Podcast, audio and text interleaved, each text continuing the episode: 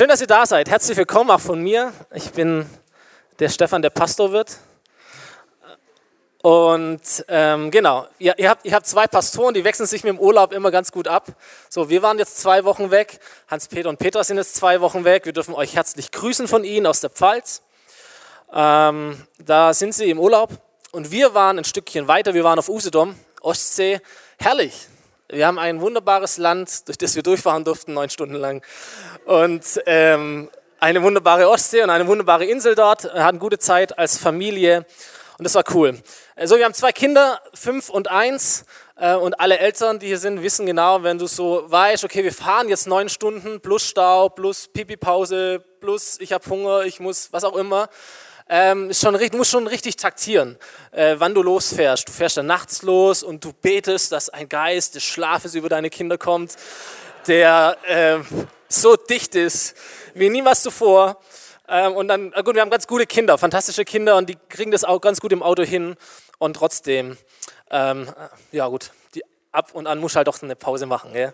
So, was wir ähm, gemerkt haben, was richtig gut funktioniert, meiner Frau war das schon länger klar, mir noch nicht, sind Hörspiele. Hörspiele im Auto hören, Hörspiele im Urlaub hören, ähm, funktioniert richtig, richtig gut. Unser Lieblingshörspiel äh, jetzt in diesem Urlaub war Alles steht Kopf. Wer von euch kennt diesen Film?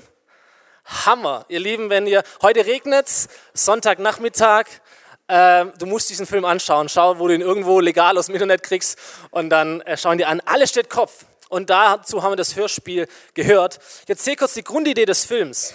Die Grundidee des Films ist, das sind drei Personen. Hauptperson Riley, ein zwölfjähriges Mädchen, Eltern, Mama und Papa. Und ähm, der Film ist so aufgebaut, dass in dem Kopf eines jeden Menschen diese Schallzentrale ist mit den fünf Hauptemotionen. Gelb ist die Freude, äh, blau ist der Kummer, äh, grün ist der Ekel, lila ist die Angst, rot ist die Wut. Und jeder Mensch hat diese fünf Hauptemotionen und Riley als ein elf-, zwölfjähriges Mädchen wird gesteuert hauptsächlich von der Freude. Sie ist ein fröhliches Mädchen. Die Mutter, ihr werdet es gleich sehen, wir schauen gleich einen Trailer an, ist gesteuert von der Kummer, von der Angst, so kümmerlich, mütterlich, ja, sorgenvoll. Der Vater ist gesteuert von der, von der Wut, so als autoritärer Mann, okay? Und ich erkläre euch nicht alles, wir schauen uns kurz den Trailer an, damit ihr so ein bisschen wisst, wie das dann funktionieren kann. Film ab.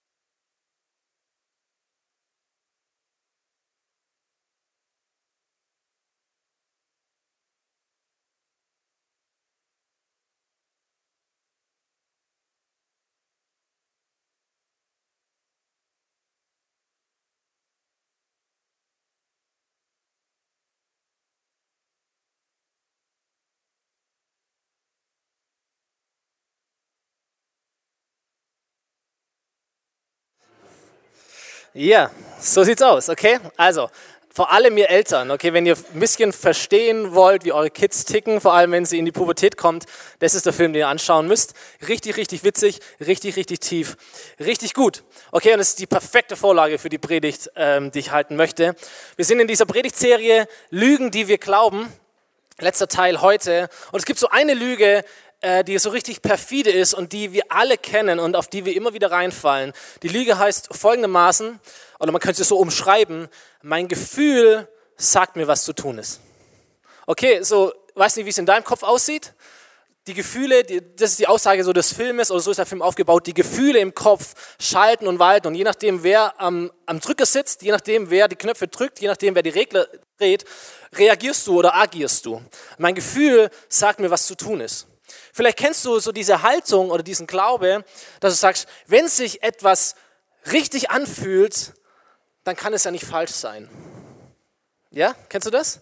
Etwas fühlt sich gut an, ja, wo ist dann das Problem damit? Oder andersrum gesagt, wenn sich etwas falsch anfühlt, dann ist es bestimmt nicht richtig. Ja, auch wir Christen, oder? Gott möchte etwas von dir und sagt, ah, das fühlt sich jetzt aber nicht so gut an. Wer weiß, ob das wirklich Gott spricht zu mir weil es sich nicht gut anfühlt. Oder du kennst vielleicht das, dass du sagst, Mensch, da und da habe ich reagiert, ich weiß auch nicht warum, das Gefühl hat mich übermannt, ich konnte gar nicht anders. Ich konnte gar nicht anders, das Gefühl in mir war so stark, wir, ich musste laut werden, wir mussten übereinander herfallen, was auch immer du tust, aber das Gefühl ist so stark, ich konnte nichts dagegen tun. So, mein Gefühl sagt mir, was zu tun ist. Und das ist so das Thema heute. Gefühle und du, wer kontrolliert hier eigentlich wen? Ja, wer kontrolliert hier eigentlich wen? Gefühle beeinflussen unser ganzes Leben. Denk an dich. Warum tust du, was du tust? Warum reagierst du, wie du reagierst? Warum handelst du, wie du handelst? Wie funktioniert es eigentlich in deinem Kopf? Welche Emotionen sind denn da so drin? Wie ist denn deine Schaltzentrale aufgebaut? Welche Hauptemotionen hast du denn? Und welche Hauptemotion leitet dich? Ist es auch die Kummer? Ist es die Angst? Ist es die Freude? Ist es die Wut? Was auch immer? Der Frust? Was ist die Emotion, die dich leitet? Alles, was wir tun letztendlich, ist beeinflusst von unseren Gefühlen. Ja, Männer und Frauen vielleicht unterschiedlich. Gefühle, dann aus Gefühlen kommen Gedanken oder andersrum, wir haben Gedanken und dann fühlen wir etwas und dann schreiten wir zur Tat. Und dann sagt man bei Männern, da ist das Gefühl irgendwie weg, die denken nur und schreien dann zur Tat. Bei den Frauen würde man sagen, die denken nichts, die fühlen nur und schreien dann zur Tat. Was auch immer, Kopfmensch, Bauchmensch, letztendlich, wir fühlen etwas, irgendein Impuls kommt auf uns zu, ein Gefühl wird in uns oder entsteht in uns und dann handeln wir demgemäß. Verkürzt gesagt, aber du wirst mir recht geben, so funktioniert es in unserem Leben. So manchmal tun wir Dinge, kennst du vielleicht auch, tun wir Dinge, die wir eigentlich gar nicht tun wollen. Warum? weil wir halt so ein Gefühl hatten, oder? So, meine, meine Sünde, meine Last ist abends noch spät essen. Weiß ich, dass es falsch ist, aber es sieht so lecker aus. Ey, du kommst zu einer Besprechung irgendwie nach Hause 10 Uhr, Kühlschrank auf und dann so machst du noch richtig so ein fettes Brot oder irgendwelche Süßigkeiten und trinkst ein Bier und du weißt, eigentlich ist es nicht gut. Der Körper baut das nicht ab und du wirst dick und hässlich oder was auch immer. Aber es schmeckt so gut die Lust ist so groß, die, die Freude, die, die Neugier ist so groß und du tust es einfach und du weißt, oh Mann, du liegst dann nachher wieder mit einem Stein im Magen, vielleicht hast du sogar dafür gezahlt, wie dumm du bist. Warum? Weil dein Gefühl in dir so stark ist und weil es deine Taten beeinflusst, obwohl du es vielleicht gar nicht wolltest, oder?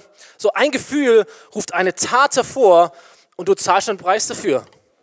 Manche Männer zahlen 18 Jahre lang Unterhalt, weil sie ein Gefühl hatten, das im falschen Moment zu stark war. Besenkammer, fragen wir Boris. Ein Gefühl so stark. So, das heißt so schön, aus Spaß wurde Ernst und heute ist Ernst drei Jahre alt. so, Spaß, aus Freude, aus einem Gefühl heraus tust du etwas und dann sagst du, oh Mann, es hat sich im ersten Moment so richtig angefühlt, aber eigentlich war es falsch.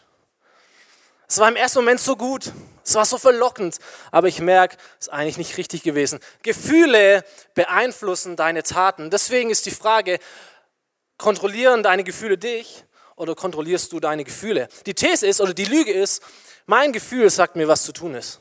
Mein Gefühl sagt mir, wo es lang geht. Das ist eine Lüge. Das ist eine Lüge. Hey, ich habe euch ein Bild mitgebracht von einem Feuer. Ich liebe Feuer, wir alle lieben Feuer oder Kachelofen, Feuer, es wärmt dich schön im Winter. Meine Schwiegereltern haben das, das ist richtig schön. Sitzen auf der Couch, äh, das Licht kommt, die Wärme kommt, du lehnst dich dagegen, ist herrlich. Ich liebe auch Feuer beim Grillen, oder? Schön, hast du einen schönen Grill, hängst du deine Wurst rein oder dein Steak legst du irgendwie auf den Rost. Es ist richtig schön, hast die Gitarre dabei oder was auch immer. Feuer ist wunderbar, wenn es begrenzt ist, wenn es kontrolliert ist. Habe ein zweites Bild dabei, ist auch Feuer. Portugal dieses Jahr, Waldbrand. Menschen sterben, Natur wird zerstört, der Mensch hat es nicht mehr unter Kontrolle, ist das gleiche Feuer. Es ist das gleiche Feuer, wie in deinem Kamin flackert. Es ist das gleiche Feuer, wo du deine Wurst grillst. Feuer kann ein Segen sein oder Feuer kann dich zerstören. Die Frage ist, wer kontrolliert hier wen? Wenn du Feuer kontrollierst, ist es ein Segen. Wenn das Feuer unkontrolliert ist, ist es zerstörerisch. Mein Gefühl sagt mir, was zu tun ist. Und ich sage dir, bei Gefühlen ist genau dasselbe. Wenn du Gefühle kontrollieren kannst, ist es ein Segen. Wenn ein Gefühl dich kontrolliert, dann kann es richtig schwierig werden in deinem Leben. Und das ist der Punkt. Deswegen ist diese Lüge so, so fies, weil sie sagt, nee, du kannst eigentlich nichts gegen dein Gefühl tun. Es überkommt dich einfach und dann handelst du. Warum? Weil du so gefühlt hast. So, mein Gefühl sagt mir, was zu tun ist was wir verstehen müssen, ich komme gleich zum Bibelvers, okay? Keine Angst. Ähm, wir müssen verstehen, Gefühle sind grandios, oder? Gefühl ist der Hammer. Und ihr Lieben, ich sage euch eins, Kirche muss ein Ort des Gefühls sein. Nicht nur Trauer, ganz viel Freude. Okay, wir müssen hier Spaß haben, wir müssen es genießen. Wir sind Gefühlsmenschen, ob du willst oder nicht. Gott hat uns so geschaffen. Gott hat dich so geschaffen, dass du gefühlsmäßig tickst. Du bist kein Roboter, sondern du bist ein Mensch aus Fleisch und Blut. Du hast Gefühle. Es ist super gut. Gott gibt es dir, Gott will es so. Die ganze Bibel ist übrigens voller Gefühl. Jedes menschliche Gefühl findest du in der Bibel. Gott ist voller Gefühl. Jesus ist voller Gefühl. Wenn du Jesus studierst, du siehst Jesus, wie er Angst hat, du siehst Jesus, wie er sich freut, du siehst Jesus, wie er jubelt, du siehst Jesus, wie er Durst hat, wie er Hunger hat, wie er liebt, wie er sich sehnt, wie er aggressiv wird. Siehst du alles bei Jesus. Jesus ist voller Gefühl und dein Gefühl ist richtig, richtig klasse. Manchmal ist sogar unser Gefühl das Sprachrohr Gottes in unserem Leben. Wenn wir hier nach prophetischen Eindrücken fragen, manchmal sind es Gefühle, die wir haben, ich freue mich oder ich habe eine Sorge, ich habe einen Schmerzen und Gott spricht dadurch zu mir. Gefühle ist wie ein Sprache Gottes in unserem Leben und das sollten wir nie zu gering achten. Aber dein Gefühl ist nicht dazu da, dich zu kontrollieren, sondern dein Gefühl ist dazu da, von dir kontrolliert zu werden. So glaub nicht dieser Lüge, dass du nichts gegen dein Gefühl tun kannst, dass du es nicht im Griff haben kannst. Und bevor deine Gefühle dich kontrollieren, sollten wir unser Gefühl kontrollieren. Oder? Absolut. So, wie kann ich das tun? Ich möchte einsteigen ähm, in, den, in den Haupttext, den ich ähm, mit euch lese, im Buch der Sprüche, Kapitel 4. Ähm, weißt du, Buch der Sprüche ist ein super Buch geschrieben von König Salomo, hauptsächlich der weiseste Mann auf Erden, sagt die Bibel. Der weiseste König auf Erden. 31 Kapitel voller Weisheit, voller Lebenserfahrung, voller, voller Lebenspraxis. Okay, also liest es mal durch oder so irgendwie je, jeden Monat ein Kapitel oder wie auch immer. Richtig, richtig gut. Ähm, aber hier ist der Höhepunkt, Kapitel 4, Vers 20 bis 23. Hier ist der Schlüssel zu der Weisheit von Salomo. Der Schlüssel vielleicht überhaupt zum Leben in diesen Versen. Und ihr könnt schon sehen, wie er das schön aufbaut, äh, König Salomo in seinen Worten. Er spricht, mein Sohn, meine Tochter natürlich auch, achte auf das, was ich dir sage. Höre meinen Worten gut zu. Vergiss ihn nicht, sondern bewahre sie tief in deinem Herzen, denn sie schenken jedem, der ihren Sinn versteht, Leben und Gesundheit. Vor allem ja, merkst du, wie es betont. Vor allem, 31 Kapitel, aber vor allem aber behüte dein Herz, denn dein Herz beeinflusst dein ganzes Leben. So, die Bibel hat ein sehr, sehr ähm, umfassendes Bild von dem Menschen. Da ist nicht nur Körper, Seele, Geist, da gibt es auch Wille und Verstand und Gefühl und Herz und Niere und was da alles an Begriffen einfach gebraucht wird. Unterm Strich ist, ist, der, ist das Herz das, der Sitz der Gefühle.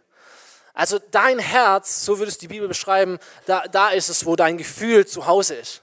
So wenn Salomo hier spricht oder Gott hier spricht, pass auf dein Herz auf, denn dein Herz beeinflusst dein ganzes Leben. Es ist genau das, was ich auch gesagt habe. Deine Gefühle haben den größten Einfluss auf dein Leben. Weil aus deinen Gefühlen kommen Gedanken, aus deinen Gedanken kommen Taten. Dein Gefühl, dein Herz beeinflusst dein ganzes Leben. Also behüte dein Herz.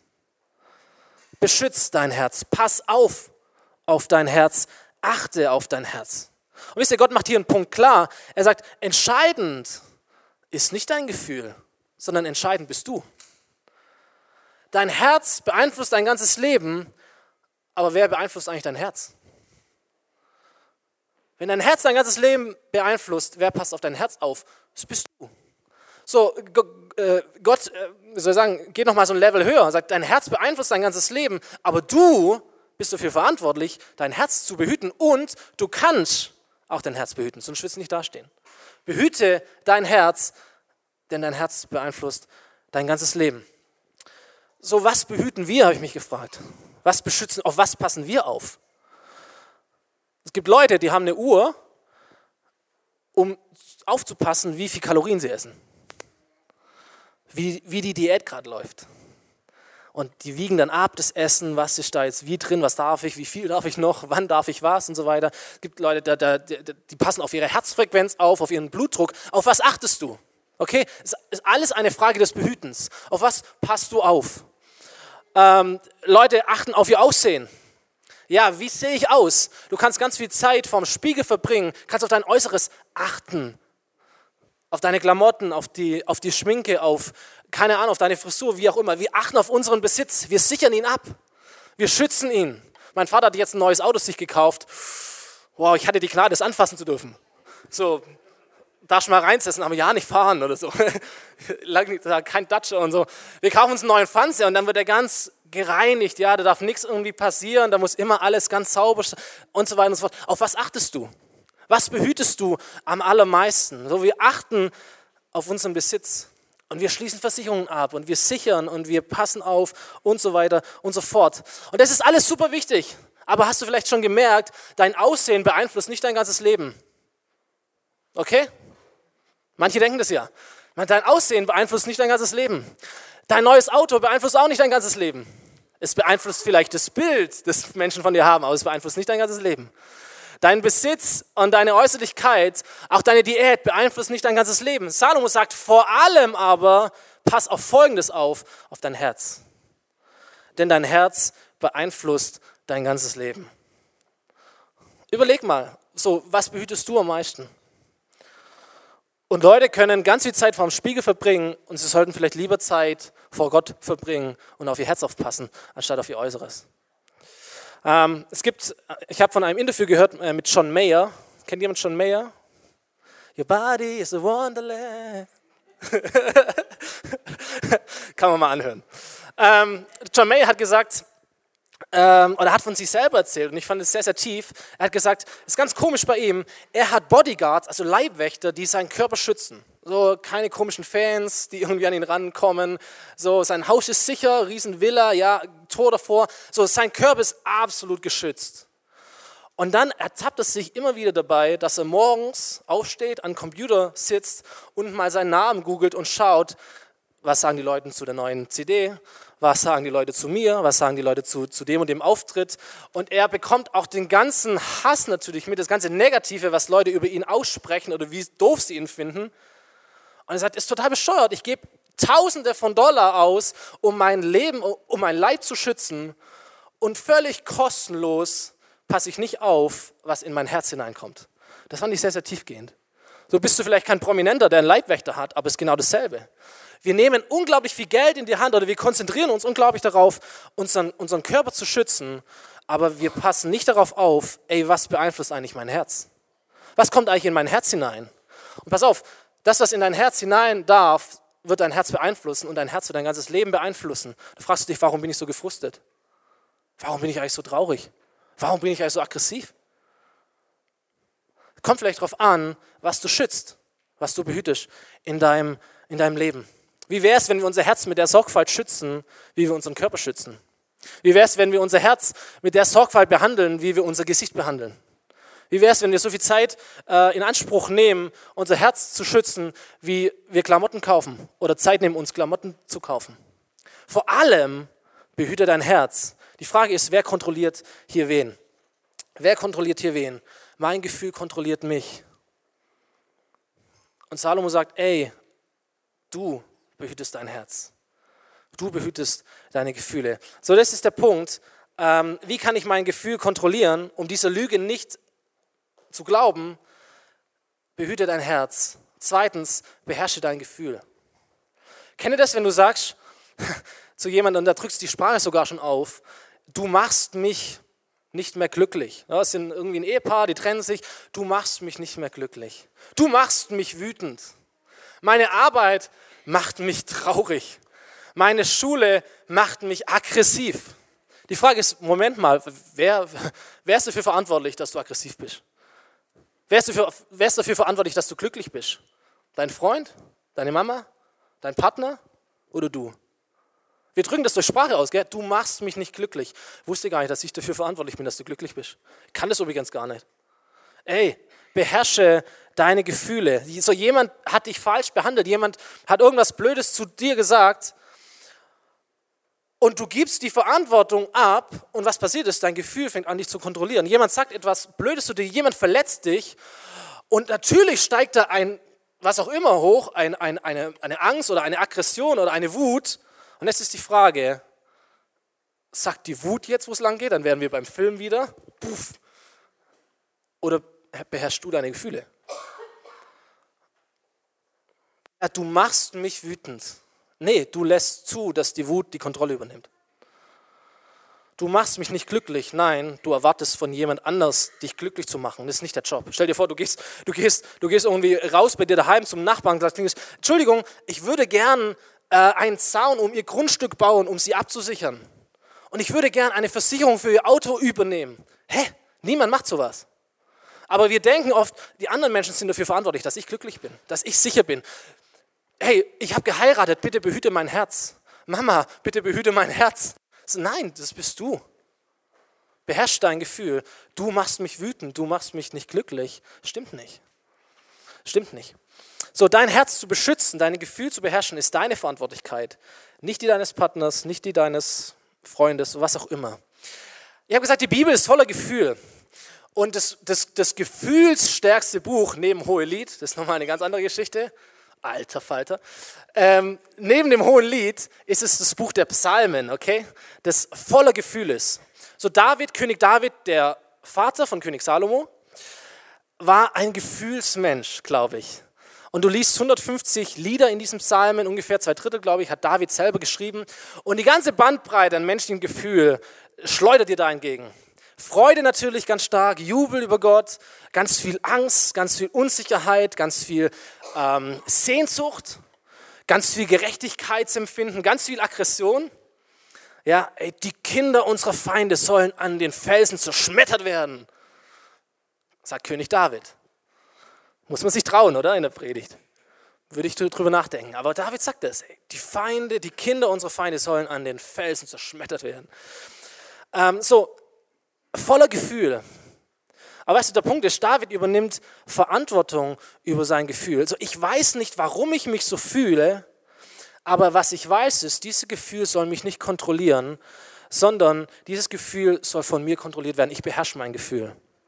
Und David beherrscht sein Gefühl, indem er erstens, und das ist so wichtig, indem er seine Gefühle Gott offenbart. Und deswegen steht es drin. Ich habe mir oft gedacht, David, warum steht es in der Bibel? Warum stehen so sündige Gedanken? Wie kann, wie kann ein König von einem frommen Volk sagen, die Kinder unserer Feinde sollen an den Felsen zerschmettert werden? Herr, raff sie hinweg. Du denkst, alles nicht so nächstenliebend, oder? Und du bist der König. Achso, und du veröffentlichst es ja auch noch. Und das Volk Israel singt diese Lieder und denkt, Alter, was macht ihr denn? Aber der Punkt ist, du kannst dich entscheiden, entweder frisst du die Aggression in dich rein und wenn du das tust, wird sie irgendwann überhand nehmen und wird dich kontrollieren.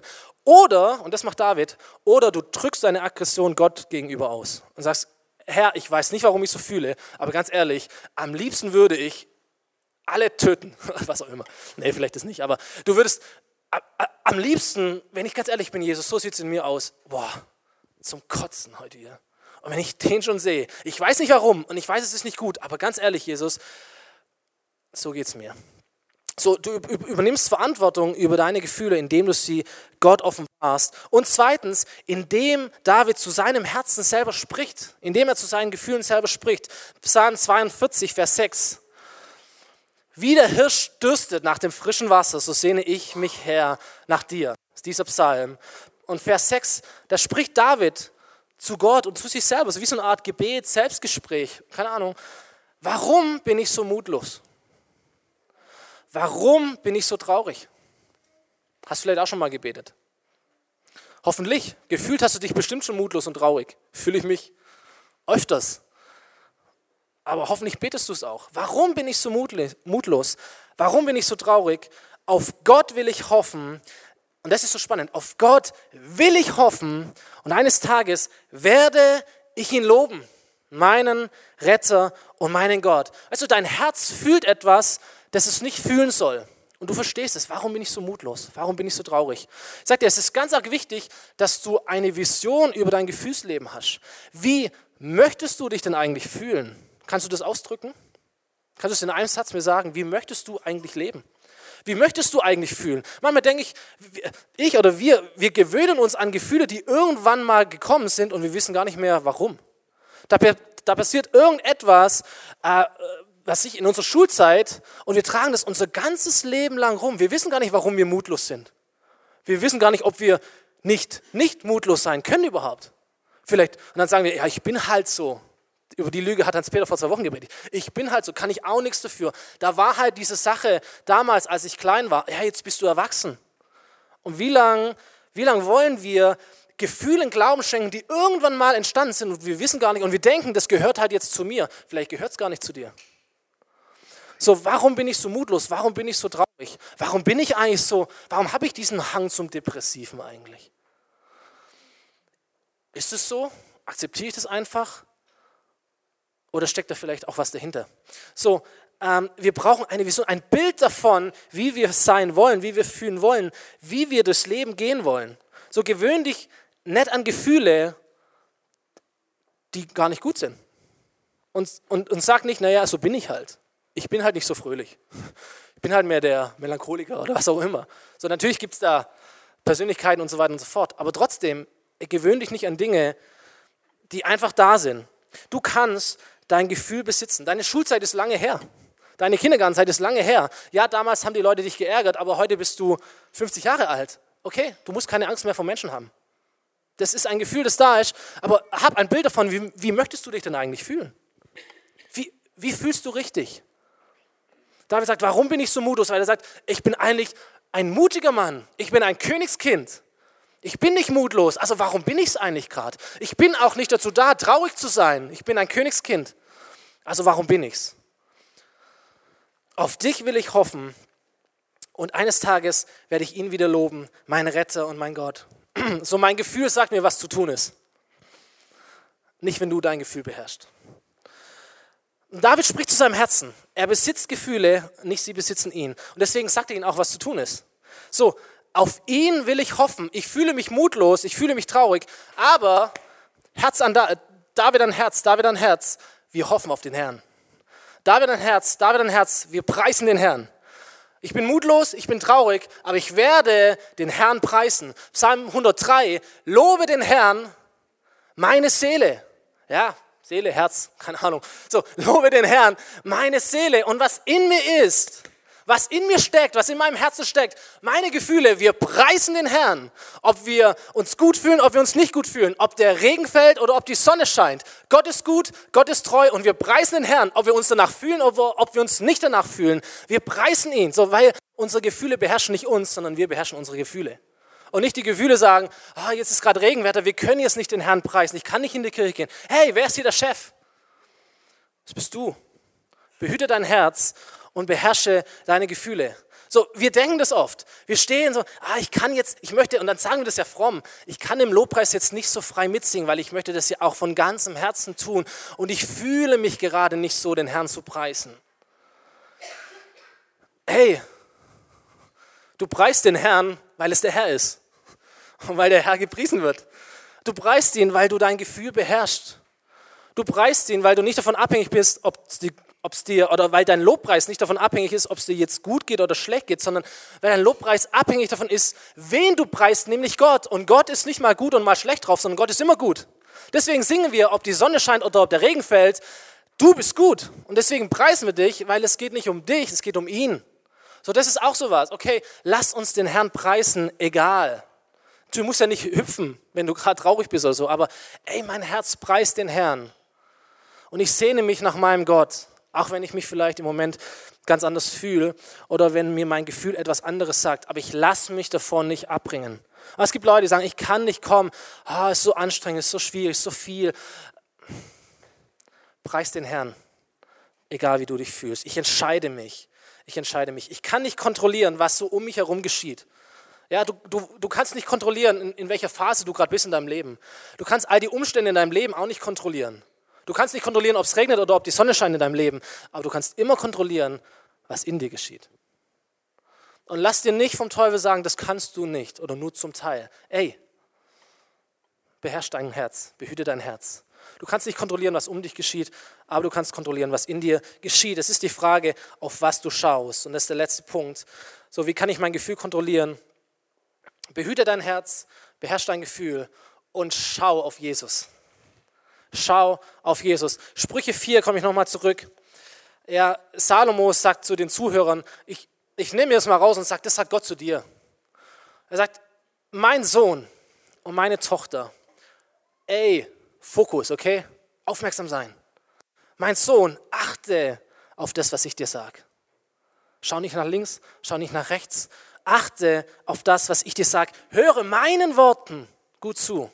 Das sind eigentlich noch andere Worte in deinem Leben. Aber Gott sagt, höre meinen Worten gut zu. Achte, Fokus, aufmerksam sein, nicht schlafen. Okay, Augen nach vorne, Hände weg. Achte auf das, was ich dir zu sagen habe. Höre meinen Worten gut zu. Fokus. Wenn wir sagen, Gefühle werden aus dem geboren, was an Impulsen auf uns einstimmt, also auf was wir schauen, dann ist die Frage, auf was schaust du? Oder auf was schaue ich? Auf was schauen wir? Wenn Gefühle dadurch entstehen, dass, dass etwas, etwas auf uns kommt, ja, Menschen sagen etwas, Menschen tun etwas, ich schaue etwas an und dann kommt ein Gefühl in mir zustande, dann ist die Frage, auf was schauen wir? Und die ganz einfache Frage ist immer, schaust du auf die Umstände oder schaust du auf den Herrn? Wo ist der Fokus? Mein Sohn, achte, sei fokussiert, sei aufmerksam auf mich. So, kurze Story, Petrus auf dem Wasser. Wir denken, es ist eine Story über Wunder, eine Story über Physik, weil der da auf dem See spazieren geht. Es ist eine Story über Fokus. Okay? So, ganz stark, da ist ein Sturm, die Jünger sind in einem Boot. Die Jünger sind in einem Boot und der Sturm weht. Und so fühlst du dich manchmal auch und so fühle ich mich manchmal auch. Und ich weiß, dass Menschen hier sind. Du fühlst dich wie in einem Sturm. So dein Lebensboot, wo du drin steckst, nicht mit zwölf Männern, sondern vielleicht mit deiner Familie, vielleicht auch ganz allein. Und du bist in einem Sturm und du betest, Herr, puste den Sturm weg. Und du sagst, Jesus, ich weiß doch, dass du es kannst. Ich lese doch in der Bibel davon, wie du den Sturm stillst. Also, warum ist dieser Sturm hier? Und wisst ihr, was Jesus tut? Er stillt den Sturm nicht. Aber weißt du, was Jesus tut? Er kommt im Sturm auf dem Wasser dir entgegen. Und das erlebt Petrus. Sie sind in diesem Boot, sie sind im Sturm, sie sind in der Nacht und plötzlich sehen sie, wie ein Gespenst kommt Jesus auf dem Wasser ihnen entgegen. So, Jesus, er bläst nicht immer den Sturm deines Lebens weg, aber er ist immer präsent in deinem Sturm. Das ist ganz wichtig, okay? Sturm ist nicht unbedingt etwas Schlimmes, ist die Frage, ist Gott da drin oder ist er nicht da drin? Das ist entscheidend. Und Petrus ist in diesem Boot und Jesus läuft auf dem Sturm, im Sturm diesem Petrus entgegen. Und dann sagt Petrus, Herr, wenn du es bist, dann befiehl mir, dass ich zu dir komme. Und dann sagt Jesus, komm. Und dann passiert Folgendes. Ähm, ich lese euch vor. Wo sind wir? Petrus stieg aus dem Boot und ging über das Wasser Jesus entgegen. Ihr Lieben, das ist Fokus. Er steigt aus dem Boot und er läuft Jesus entgegen. Ja, er schaut nicht dahin, nicht dorthin, Jesus entgegen. Das hat was mit Fokus zu tun. So, er steigt aus dem Boot in den Sturm hinein, Jesus entgegen. Weißt du, dass du in dem Sturm deines Lebens siegreich sein kannst? Entscheidend ist dein Fokus. Auf was schaust du? Jesus entgegen. Und dann pass auf, Als er sich aber umsah und die hohen Wellen erblickte, bekam er Angst und er begann zu sinken. Und das ist der Punkt. Als sein Fokus von Jesus wich und sich auf die Wellen richtete, war das, was er schaute, hat ihn beeinflusst. Sein Fokus hat ihn beeinflusst. Es kam ein Gefühl, nämlich Angst. Und das Gefühl kam zu einer Tat, nämlich er beginnt zu sinken. Und das ist das ganze Prinzip. Was schaust du an? Was du anschaust, wird dir ein Gefühl geben, dein Gefühl wird dich zu einer Tat bringen. Er schaut auf die Wellen, er bekommt Angst, er beginnt zu sinken. Fokus. Auf was schauen wir? Wenn du auf die Wellen schaust, kommt die Angst. Wenn du auf deine Umstände schaust, kommt die Angst. Wenn du auf den Sturm schaust, kommt deine Angst. Oh Gott, oh Gott, die Politik, wie wird das alles werden? Keine Ahnung. Mein Job, wie wird das alles werden? Werde ich noch in 20 Jahren arbeiten können? Meine Gesundheit, wie wird das alles werden? Weiß ich nicht. Aber es ist ja die Frage, ob du da drauf schauen musst. Und wenn wir sagen, schau nicht drauf, heißt es nicht, sagt, es mir doch scheißegal, was da wird. Nee, das heißt ja nicht. Aber die Frage ist, was ist der Fokus? Was ist das Wichtigste? Woran orientierst du dich? Du kannst in dem Sturm deines Lebens, in der Angst deines Lebens, die um dich herum ist, aber du kannst auf Jesus schauen. Wenn du auf die Wellen schaust, wird die Angst kommen und die Angst wird dich versuchen zu übermannen. Und du wirst Dinge tun, die du eigentlich nicht tun willst, weil das Gefühl zu stark ist. Dann wirst du flüchten, dann wirst du aufhören, dann wirst du weggehen, dann wirst du, was auch immer du machen wirst. Wenn du auf Jesus schaust, wirst du zuversichtlich. Trotz der Wellen.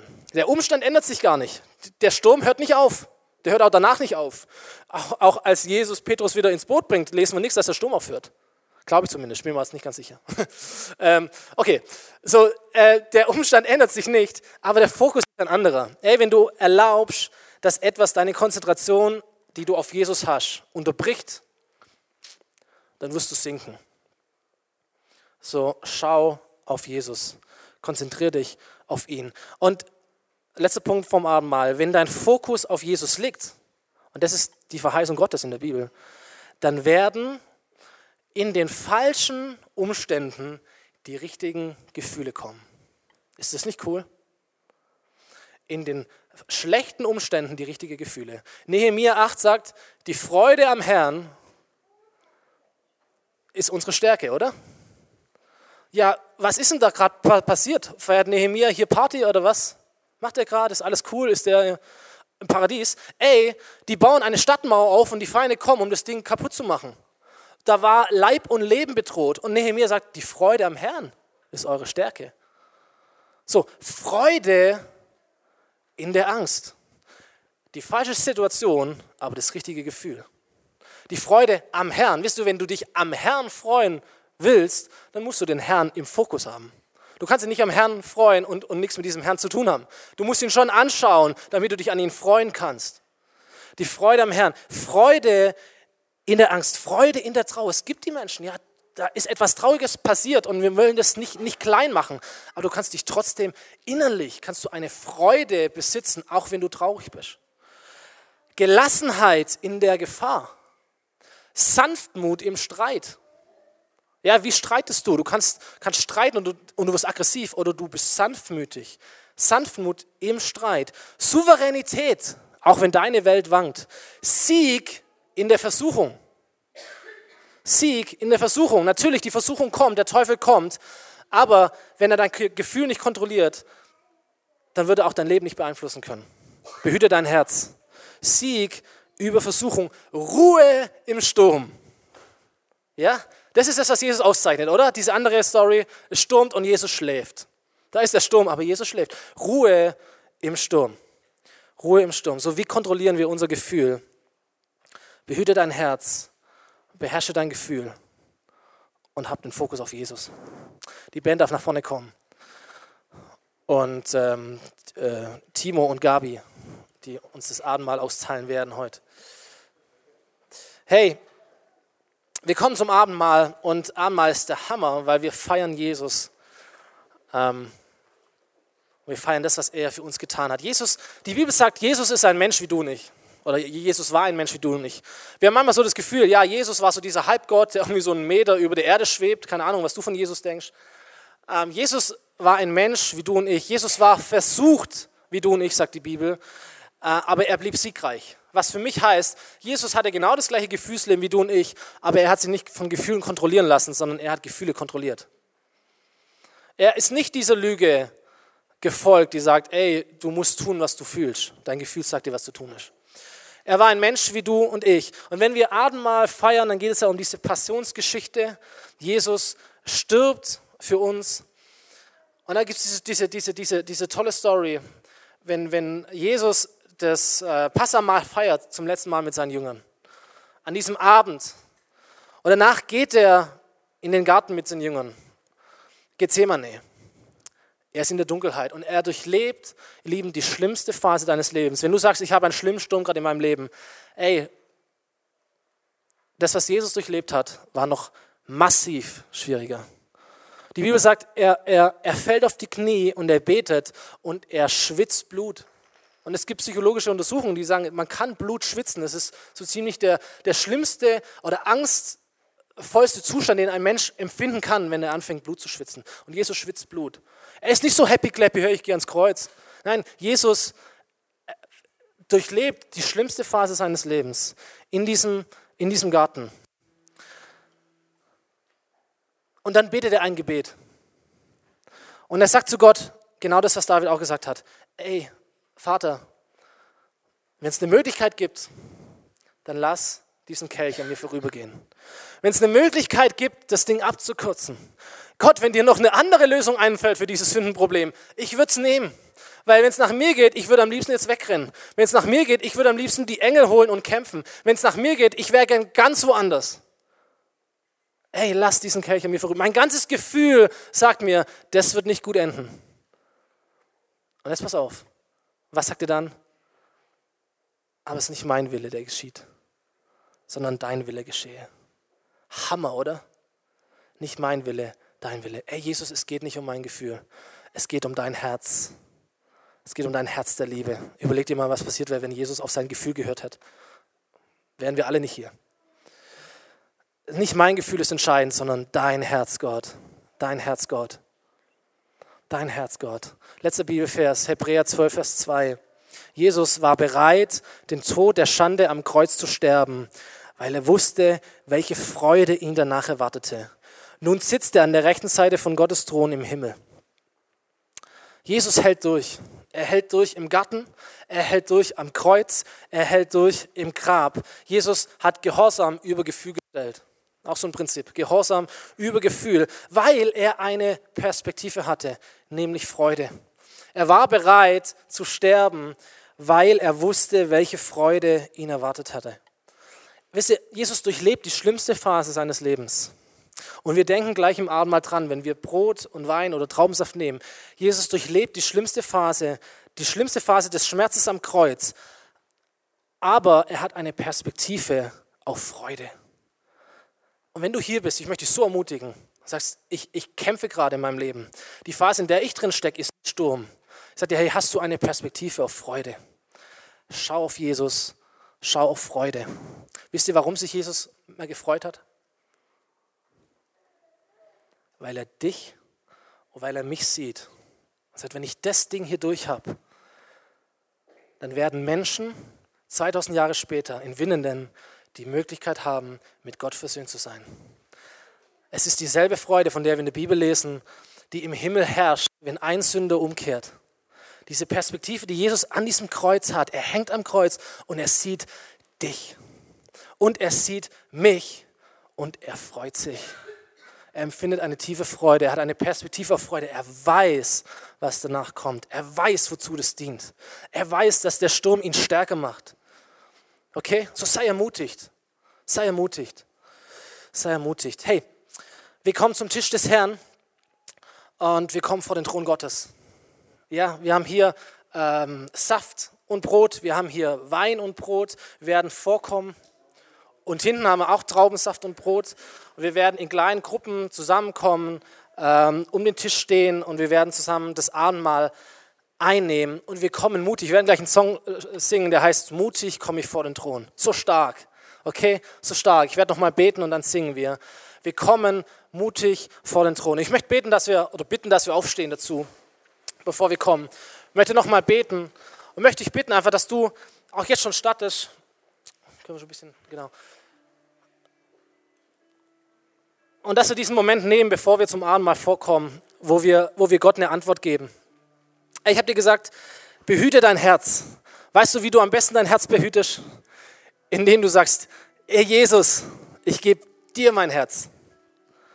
Ja, ich, ich will gar nicht selber die Verantwortung über mein Herz haben. Ich will gar nicht, ich, ich, ich maß mir nicht an, dass ich alles weiß. Jesus, es ist dein Herz.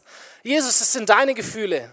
Jesus, du bist größer als mein Gefühl. Ich lass dich in mein Herz hinein. Das ist das, was Jesus wollte, als er an diesem Kreuz hing. Wisst ihr, er stirbt für dich, damit er in dein Herz hineinkommen darf.